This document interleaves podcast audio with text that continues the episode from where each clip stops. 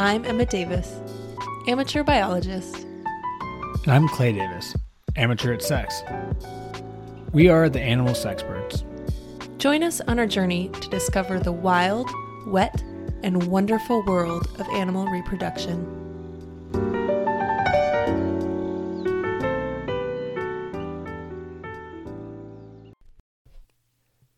Today we will be discussing the sex life of the barnacle. Sounds probably boring. You know, you would think that, but I uh, I think you'll be pleasantly surprised. So I, I picked the barnacle because it, it seems it's like a background animal that you, you see when we go to the coast. You know, we walk around the beach and you'll see it on rocks or on like the hulls of ships or buoys or, you know, they, they seem to be like ever present, but we don't really know anything about them. The only thing I ever knew about them is that people want to scrape them off of boats. Could I make a quick prediction of where this is going? Please. I would bet that the like arm they use to attach to things is also a penis. Okay. Yeah, bold prediction, but I, you mean like makes sense. Okay. Carry on. Carrie, are you ready? You ready to learn? I'm ready. so the barnacle, it looks like a mollusk or a clam, but it's actually a crustacean. Okay, like little crabby. Yeah, related to the crab or the lobster or shrimp. And the shell that it lives in, it, it creates its own shell out of calcite. That's what makes it look like a mollusk, but yeah, crustacean inside there. Hmm. There are over 12,000 different species of the barnacle. Wow, that's a lot of variety for again something quite boring. Yeah, it's like that's a lot of any any animal. They live in all the oceans and all the depths of the ocean. Hmm. They are, however, found primarily in like tidal waters and relatively close to the shore. Is that what tidal waters mean? Like where the tide is? Yeah, where the where it could either be like above the water or below the water line.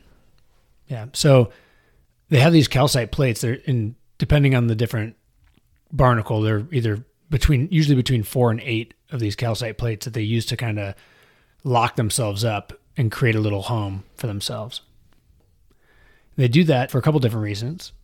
One of the main reasons is to like protect them from predators or like starfish or limpets or other crustaceans that can I love thinking of a starfish as a predator. Like they're so also boring and docile.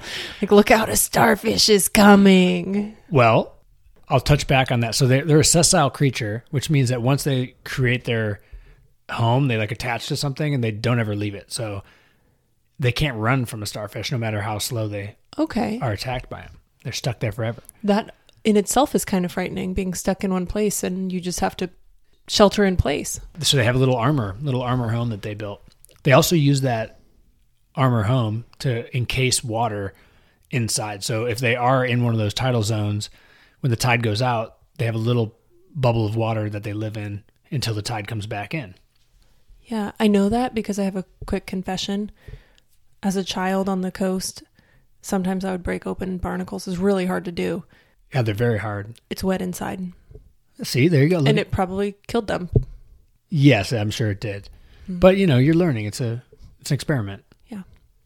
Sometimes you got to break a few eggs, you know. Amateur biologist.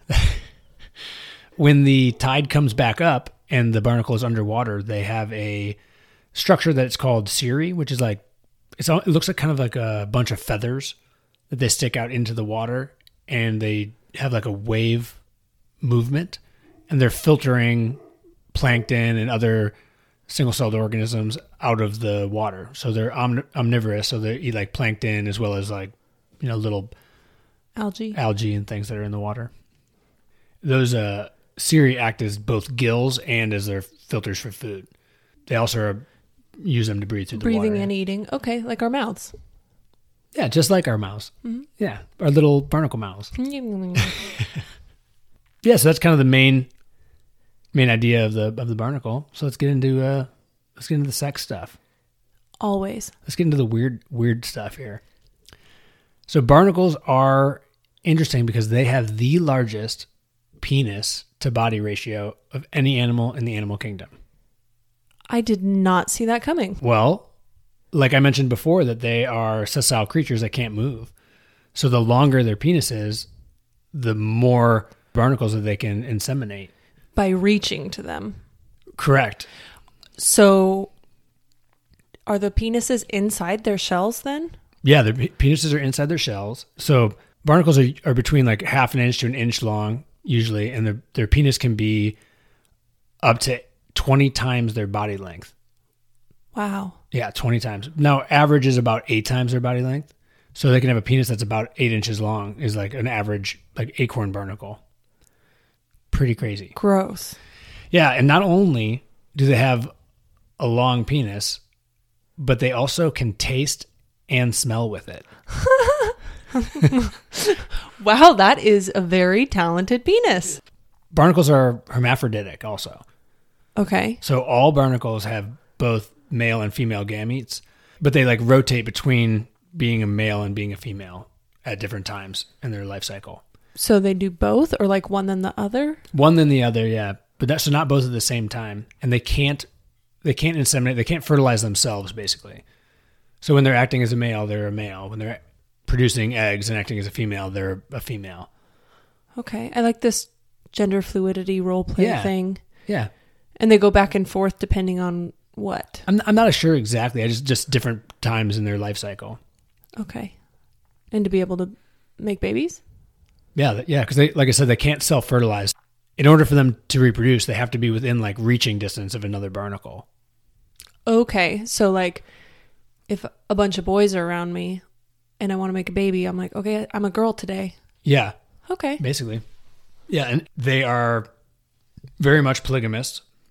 What'll happen is when they're in that male stage, they'll reach their penis out and they'll basically knock on the door of all the neighbors. Wait, wait, wait, wait. So you're saying like my neighbor would knock on my door with their penis? Right. From their home though. well, look for so if the average human is one meter long, mm-hmm. that could be like a 20 meter penis. Reach your neighbor. Yeah. You could like reach out depending on your living situation. You know, you could reach a lot of people maybe. It's like the dorms. yeah. It's exactly like living in the dorms. They basically reach their penis out, and what they're looking for is they're trying to smell if a, a barnacle near them has ripe eggs, basically. So, and then when they find that, then they'll reach their penis inside of the other barnacle and then inseminate it. And when that happens, the other barnacles in the area will also be doing this. So there'll be like multiple penises coming into that barnacle. And she's okay with that? She just lets him in? I think she's yeah, I think she's all on board. She can't run, so She can't run, she can't hide. they also found that barnacles that are in more turbulent water have shorter but stouter penises. They're stronger. They're stronger. They're yeah, they're like, and the ones that are in calmer and more like docile water will have longer and thinner penises. That's so disgusting. They've taken barnacles that were in turbulent water and moved them to calmer water, and their penises will actually lengthen and thin out. They relax. Yeah, so They're that's like, why now that I'm not fighting for my life. I think they just don't don't need to be as strong. Hmm. But that's why I like you'll see me training in a hot tub up against the jet. And that's why we don't own a hot tub. that's why you'll know if you see me doing that, you'll know what I'm doing. So that's the sexual life of a barnacle. Where does the baby go? When they're producing eggs, they produce about a thousand eggs, and they let them hatch inside of their shell. So the, all the eggs will be inside of their shell with the mother. Yeah, because, Barnacle. because the penis is put away right now, so there's room for a bunch of babies. Yeah, and then they when they hatch, they release them in the Noopolii stage.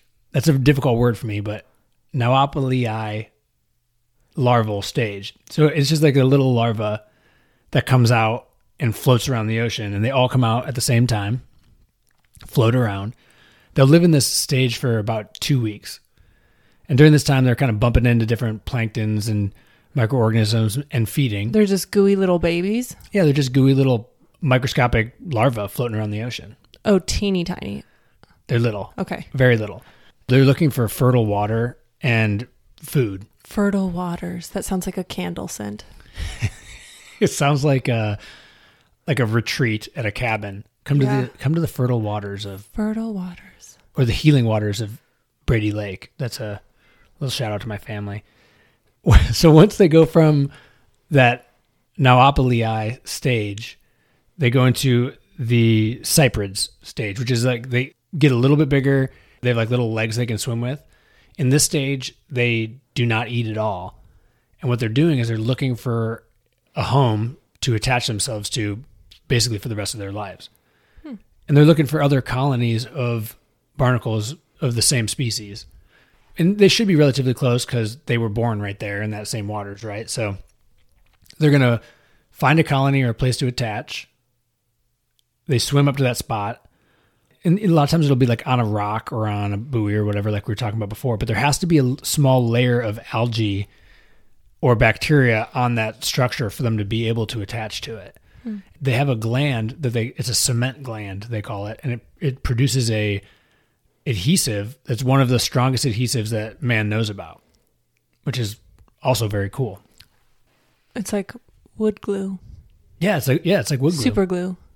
It's like incredibly strong, and they will attach themselves to this structure and then begin to create their calcite plates. And once they do that, they're there forever. I like that you said that they are searching for a home, but they were born right there, so they're not needing to go very far because there's other barnacles. It makes me think of like all of the small town kids of the world, you know? Yeah. Like they're like, well, I was born and raised here and I know the people around me. I'll find a good mate here. Yeah, but they might go like, you know, town over or like, you know, go to the big city for a while, yeah. come back. Well, they don't come back in barnacle world, but yeah, same same idea. You get it. Yeah. And they'll float around and that, that's why barnacles are I mean they're all over the oceans, you know, but they uh, find a, a colony nearby where they can attach and make home and reproduce and But it has to be a little bit dirty. just a little bit, yeah. Okay. Which is good for everyone, I think. You know, you got to have a little little grit. Yeah. You Keeps know? you tough. Yeah. And then they'll stick their giant dicks out and roam around. Oh, for a minute I was like, so the dick is the clingy thing, but No, no, it's not. cement and penis are different. It was a things. good it was a good prediction, but you fell a little short on that one. Well, I feel better just knowing more about barnacles. You and me both. There are some barnacles that people eat, and it seems to be the gooseneck barnacle has been the mo- is the most popular. When you eat a barnacle, so is it the penis you're eating? I don't think so. I think you're eating like the muscle of the crustacean, like you would a Okay. crab. Okay. I'm not a chef, so I'm not sure what the delicate parts of the creature are that you want to eat, the tender bits. Tender bits. I know what they are. But they're eaten mostly in like Portugal and Spain. It seems to be a, a delicacy there.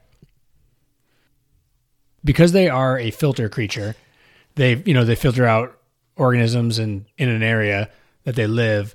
They are a very important part of that ecosystem. Because they're often in these tidal waters, they are susceptible to like pollution and human interaction. Like people scrape them off and try to get rid of them and things, and they they are important. So when they're not in an ecosystem, the water will get dirtier and can have like algae blooms because they're not there filtering out those single-celled organisms and planktons and stuff. so it's good to see them on your docks and boats and things. Well, I mean, it's good good that they're around, but I don't think anyone wants them on their boats and stuff because they can create such a problem. The U.S. Navy has reported that barnacles can create such a drag on their vessels that they can have up to a 40% decrease in fuel efficiency on some of their ships with barnacles on them.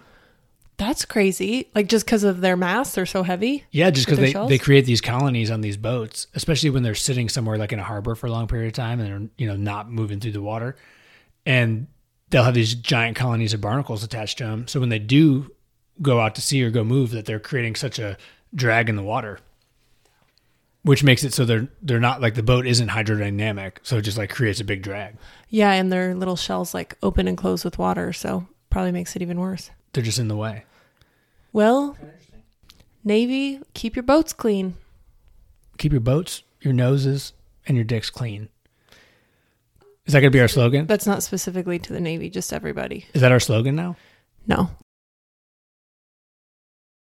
I'm pleasantly disgusted and satisfied with this education you provided, Clay. That's always my goal. Thank you so much. You're welcome.